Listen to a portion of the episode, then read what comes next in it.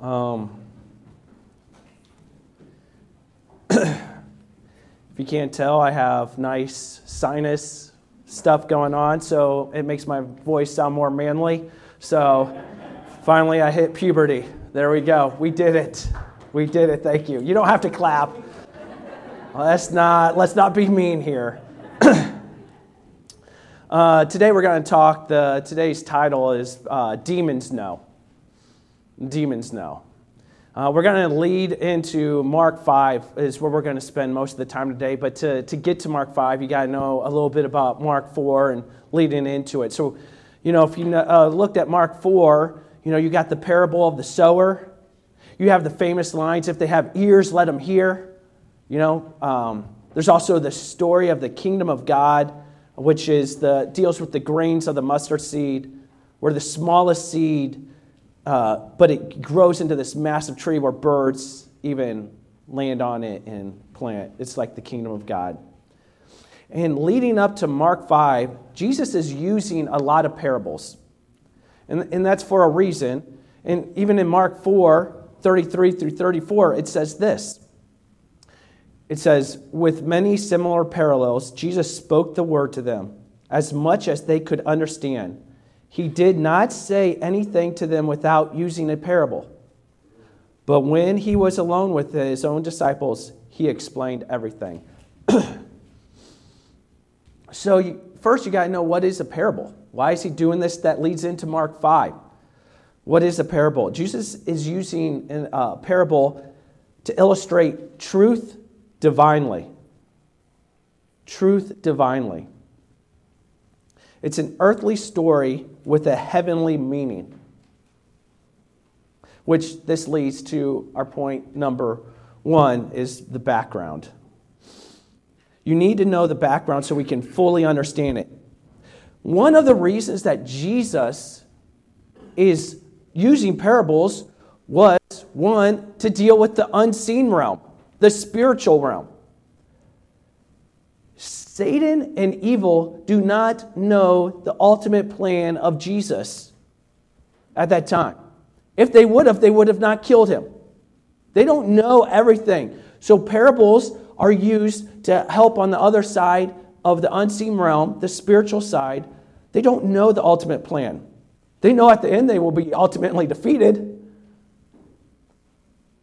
They just don't know how and when and everything. And so there's the parables on that side. But then you also have parables on the earthly side. And here's a couple parables that deal with the human side. One, Jesus' biblical truth is not what everyone wants to hear. they don't want the deepness, our true relationship with Him. Because relationships, especially with a king, cause you to move through life differently than before you were in the relationship. Let me give you an example. When I, I, when I lived in Florida, I, I lived there for a couple years. I actually made some friends there. I know that's shocking. I made some friends. Their names were Chris, Tim, and Hav. Okay? They were all unique, they were all different. Javier was a guy that could make anyone laugh. Like he just knew humor. He was the Chris Farley of the group. Okay? Tim, who's seen the show The Office? Okay, you know The Office. Michael Scott, deadpan, like dead. I can't stand it because it's, it, it's too anxious for me. That was Tim. He was deadpan. And Chris, uh, he was the cool looking guy. He like some surfer dude. So they, the friendships, they started watching the show Whose line is it anyway? So they loved improv. They wanted to do improv. So what did they do? They decided, hey, let's do an improv show for people. Let's do that together. Let's do an improv. We'll practice. We'll put it on because the, the town needs something. I was at the point of being like, I don't know if I really want to do that, but I was in a friendship with them. I was in a relationship with them. So we ended up doing it. It's one of the more embarrassing moments of my life. I have video, but I'm not playing it in front of you because I'm saying, yeah, don't boo me. but the relationship affected the way I behaved. The relationship affected. And sometimes when people start dealing with God, they don't want God affecting their relationship. They don't want uh, God affecting the way they live their life. They don't want God to do that. And on the earthly side, when speaking in parables, biblical truth is not what everyone wants to hear. And you can see that today. Point number two in earthly parables is some hear, but they don't do. An example is 2 Timothy 3 7 says this always learning, but never able to come to knowledge of the truth. Always learning. One thing that I love to do is I love to cook and cast iron. It's one of the things I like to do. I do cast iron. My wife doesn't love it because the pans are heavy and they take up a lot of space. So usually I, I like to keep them out so I can just do whatever. There's one cast iron thing though that I really want to do is pumpkin bread. Pumpkin bread, I want to do so much. I've watched so many videos on it. So many videos on it because my girls love pumpkin bread. They don't like it when it's too hard. They love it soft. So, like, I know the right amount to put in, know the right stuff to put in with the pumpkin, sugar, cinnamon, all that. I, I, I know it. I haven't made it yet.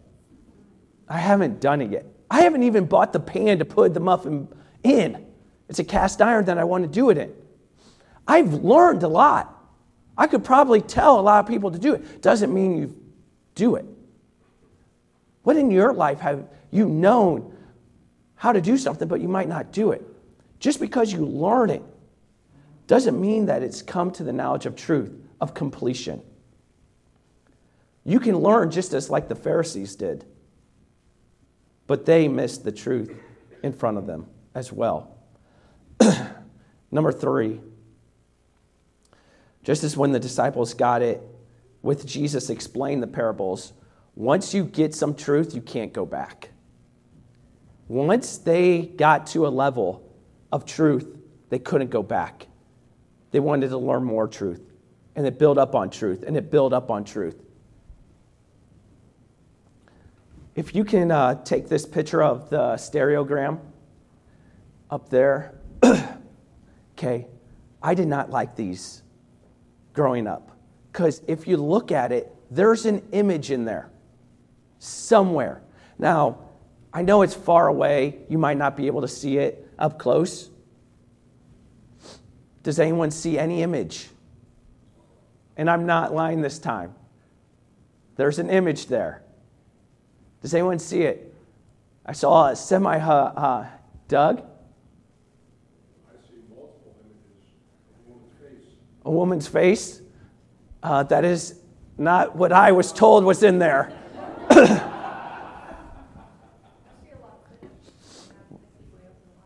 whales in water? Well, it's supposed to be that of a tricycle. A tricycle image in there. So the thing is, is once you see it, you can't unsee it. The thing is, is none of you can see it. I'm sorry for the, the, the distance. But it, once you see it, you're then able to see it every time. You can't go back. You can't go back. Sorry that this uh, was a little distorted, but I'm glad that you saw your wife's face in it, Doug. That is good, man. Good. Well, I'm staying out of that one. this leads to the parable at the end of chapter 4. Parables of chapter 4 lead to the testing in chapter 5. They have grown, they've heard parables, they have done it. But chapter 5 is a lot more action. Chapter 5 is when the rubber meets the road in our lives. This leads to the final story in chapter 4 in uh, the beginning of Mark 5. Jesus tells the men, Let's go over to the other side. And on the trip over, a huge storm came upon them. These fishermen, who have been in storms before, are greatly afraid. They are so afraid that they wake up Jesus. Jesus gets up and says to the waves, Quiet, be still. Then the wind died down, and it was completely calm. Jesus then said, Why are you so afraid? Do you still have no faith? They, the disciples, were terrified and asked each other, Who is this? Even the wind and waves obey them, him. And at this point, even the disciples aren't fully sure of who Jesus is. Now, some might believe that he's the Messiah or the rabbi, but they aren't fully locked in to who Jesus is, which leads us to Mark 5. Uh, if you could put up the map of right here, most people believe Jesus was leaving Capernaum or leaving over up in that area, but he's crossing over. And there's two maps over here to the Gerasenes. So he's crossing over to the Gerasenes so as you can see, he's, if the, the other map is up there, I'm sorry. So you can sort of see most people believe that's where he is heading to. So there's a huge storm there. Most people know that the storms are there. Some people do believe that the Gerasenes uh, were um, down here on the south, but that was about 15 miles inland. So most people believe because the, most of the story happens right when he enters and exits off of there. So most people believe that is uh, where Mark 5 begins to take place. Mark 4, I do believe the storm is not just a normal storm. I do believe it's a supernatural storm. I believe that this is spiritual warfare beginning. Jesus is now entering Gentile land. He's been in Israel, he's been there, and everyone knows that he is the most people would be the Messiah for Israel. Most disciples be like, oh, yes, you're going to save those people. Jesus is now going to Gentile land, supernatural, spiritual warfare. He's coming over, and the other side does not want that to happen.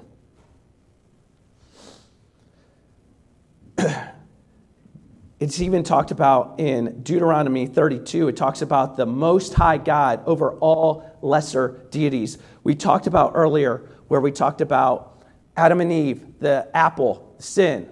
Then we talked about Noah. Then we talked about the Tower of Babel.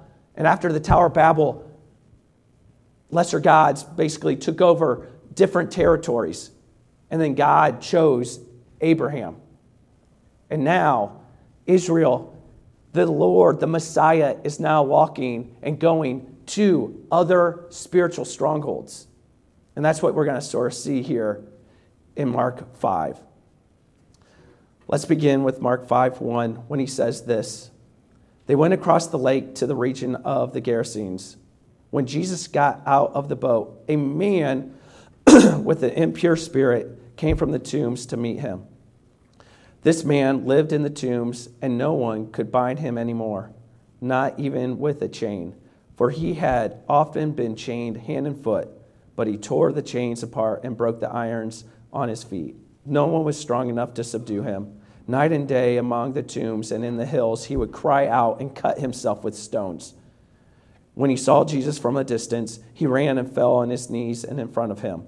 He shouted at the top of his voice, What do you want with me, Jesus, Son of the Most High God? In God's name, don't torture me. For Jesus had said to him, Come out of this man, you impure spirit. Then Jesus asked him, What is your name? My name is Legion, he replied, for we are many. And he begged Jesus again and again not to send them out of the area.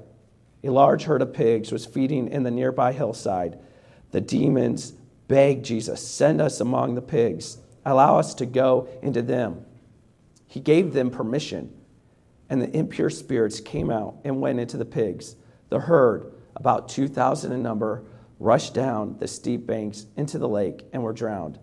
Those tending the pigs ran off and reported in the town and countryside, and the people went out to see what had happened. When they came to Jesus, they saw the man who had been possessed by the legion of demons sitting there, dressed and in his right mind, and they were afraid. Those who had seen it told the people of what had happened to the demon possessed man and told about the pigs as well. Then the people began to plead with Jesus to leave their region. As Jesus was getting into the boat, the man who had been demon possessed begged to go with him. Jesus did not let him, but said, Go home to your own people and tell them how much the Lord has done for you and how he has had mercy on you. So the man went away and began to tell in uh, Decapolis how much Jesus had done for him. And all the people were amazed. One thing, it is not surprising that the first being to confront Jesus was a demon, a demon man, a demon possessed man. And unlike the disciples, he knows exactly who Jesus is. He knows exactly who Jesus is. And this is what he does. He saw Jesus from a distance and he ran and fell on his knees in front of him. He shouted at the top of his voice, What do you want with me, Jesus, Son of the Most High God? referencing Old Testament, referencing, I know your place and I know my place. What are you doing here? Why are you entering my land, my so called land?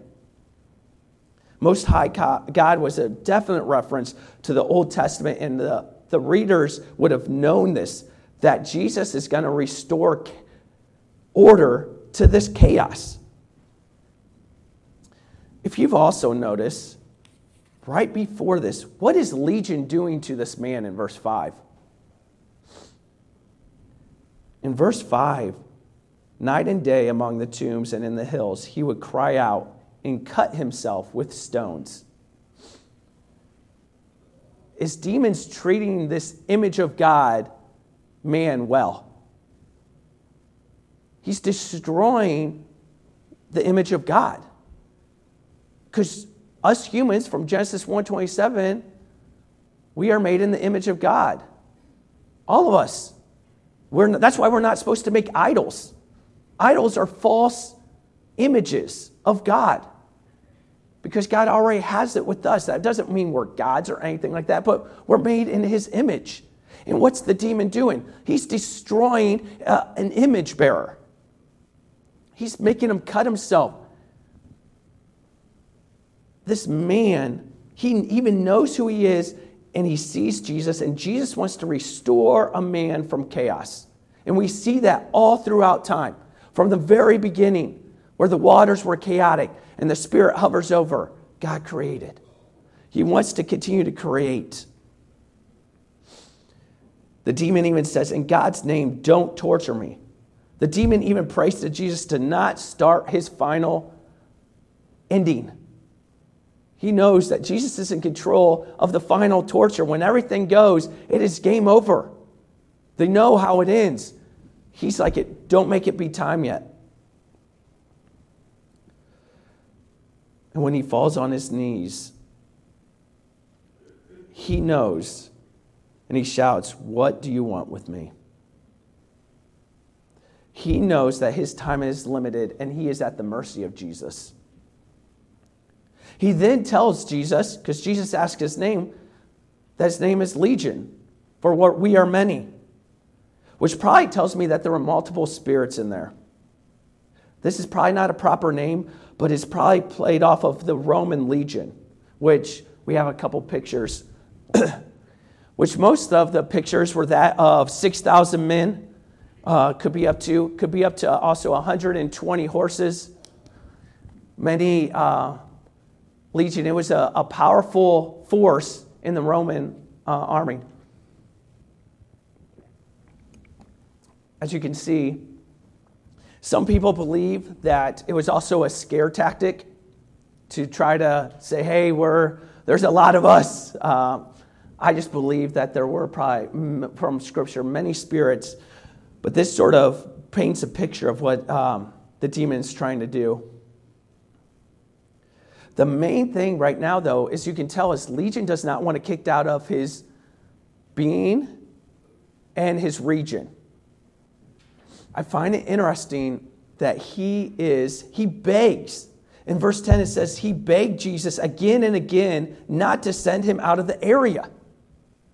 It's because that area he knew well. That area he was in part of charge of. He was probably, he could know that area. If he got kicked out, he was maybe in another spiritual battle, kicked out.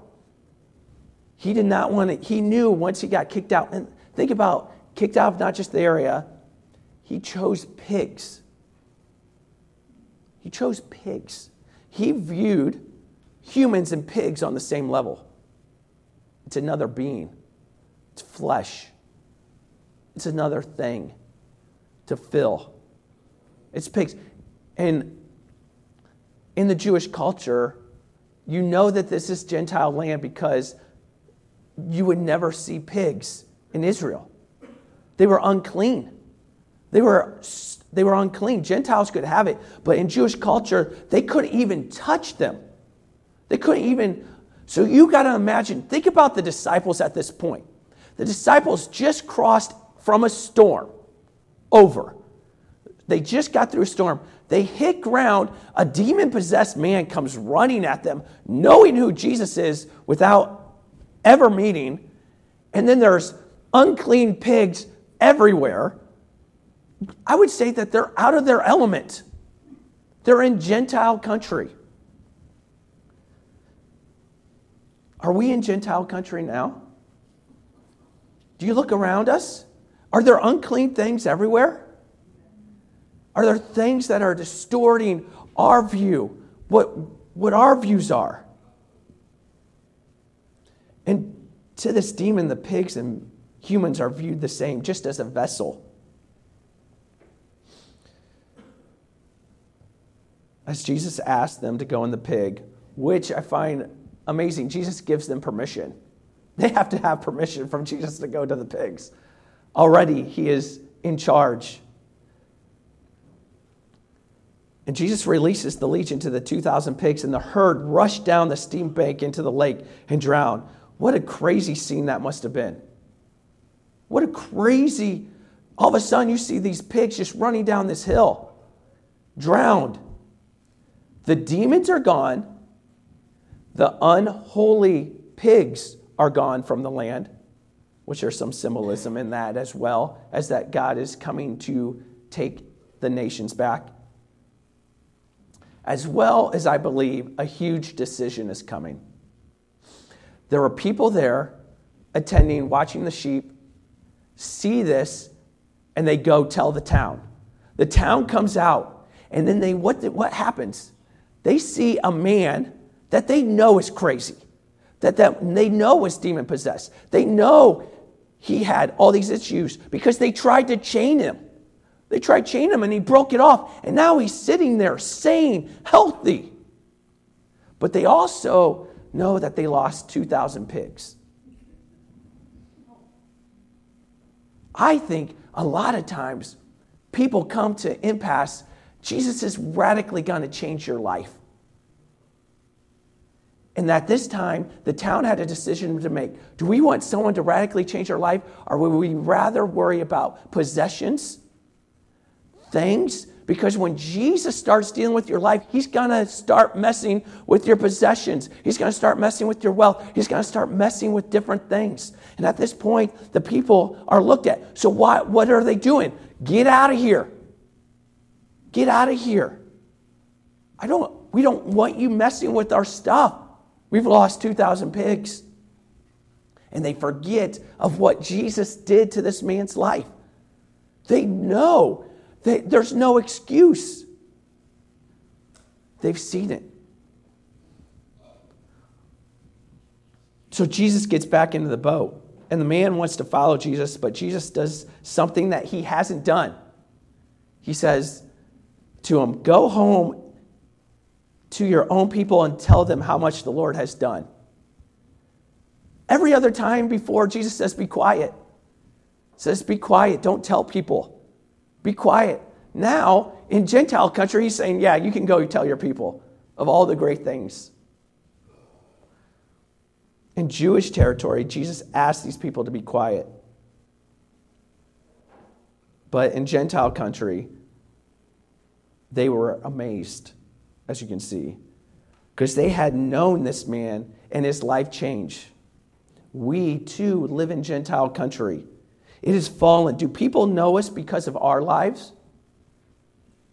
Do people know us from our lives before Christ or after Christ? This person knew radically when people saw change, they saw the change of his life. He was no longer chained, he was no longer filled, but he was filled with Christ. Chaos had become order, and now his life had affected the people of his town. I probably should start here with my stop here with my voice, but thank you for continuing on with me. I have two quick quick stories that end with Mark 5 that I think wrap up Mark 5 to be beautiful. These two stories are one, Jesus raises a dead girl and he heals a sick woman. Okay? So you got to play with it. What had, just happened, a demon possessed man comes and bows his knee right at Jesus right when he enters. So now Jesus is heading back to Capernaum. He's heading back to Jewish country. And when he gets there, in verse 21, it says this When Jesus had cro- again crossed over by boat to the other side of the lake, a large crowd gathered around him while he was by the lake. then one of the synagogue leaders named Jairus came and when he saw Jesus, he fell at his feet. Gee, you see that? He fell at his feet. Jairus had a sick, dying 12 year old daughter. And Jesus said that he would go with him to heal. And even along that way, on the way to save his daughter, there's a woman, and most of you have heard this story, who's unclean, that's been bleeding for 12 years. 12 years blood going, which means unclean. She was probably left out of the city. She was separate, totally different means. And I want to show pictures here. When she heard about Jesus, she came up from behind him and touched his cloak because she thought, if I could just touch his clothes, I will be healed. Immediately, her bleeding stopped, and she felt in her body that she had been freed from her suffering the position would be that you would have to bend down to touch the hem of it. So think about the three amazing stories that you heard in just this short little time. Even through my messed up voice, you got to hear of a demon possessed man bound his knee to Jesus. You saw this rabbi, who then, right after this, this rabbi is told that his daughter's dead. Jesus says, ah, she's just asleep. And they laugh at him, but he still goes in and heals her, and she's there. But he sees Jesus. He is in a totally different, demon possessed to a rabbi, Jewish leader, bends his knee. And then a woman that's sick, that is used money with for doctors, and probably does not have great means because she's on the outside, she bends her knee to Jesus. What an amazing story that all these people and all of them can come to Jesus. There's no like, hey, you got to line up here. There's no like, hey, you have to do this to get to Jesus. No, they all came and they all just bent the knee.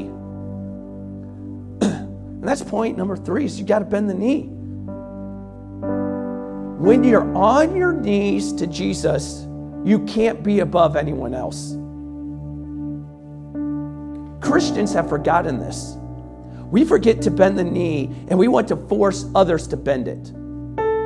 We need to be like the man in Gentile country and tell others of the good news as our knees are bent to Him. When our knees are bent down, people can see Jesus because we're not blocking their view. I think so many times we want to show people how to live, tell people how to live, how to do it. Our knees need to be bent. And when our knees are bent, then they can properly see Jesus for who He is not for who John is, not for who Delacia is, not for anything else, because they see Jesus in your life, because your knee is bent. your knee is in the proper spot. I don't know where you're at today. But one day, everyone will bow their knee. Every knee will bow. That is no, it's no joke. It's going to happen. But even as the demons know that there's a God and they shudder, we have a chance to know and to bend the knee and ask for repentance and be with Him. We have an opportunity to have a relationship with Him. Not just know, but to actually have a relationship. Jesus is in control of the spiritual and the physical world. If you have heard the words and the Holy Spirit is asking you to bend the knee, you need to figure out where you need to bend the knee at. Is it everything you got? Because sometimes people love bending their knee for certain topics they like. Oh, I can give up this. You know, I, I can give up Netflix. I can bend the knee in there so I don't have to watch this, but but don't ask me to do this. We're asked to bend our knees to God everything. This is spiritual warfare. And no matter where you're at, you might feel in your past that you have a sin that is unforgivable. You might feel in your past that you aren't saying the right things or you've done the wrong things. Or in your past, you might say, oh, that person will never find God. You have to realize that the main thing is, is all those people bent the knee. You have an opportunity to bend the knee in every aspect of your life. And I encourage you to do that. And one of the areas that us as a church are, we want to help you in all areas. That's why we have a next steps area. So if you're saying, hey, I need to bend the knee in this, I need to give up alcohol because it's controlling my life. Or you're saying, I need to give up, you know, the looking at images on online. Or I need to have my attitude change. Or I need to whatever. We want to come alongside because our knees are bent too. And you too can be forgiven, and grace is given to all of you, wherever you're at. We are called to bend our knee. And we love you because our knees are bent as well.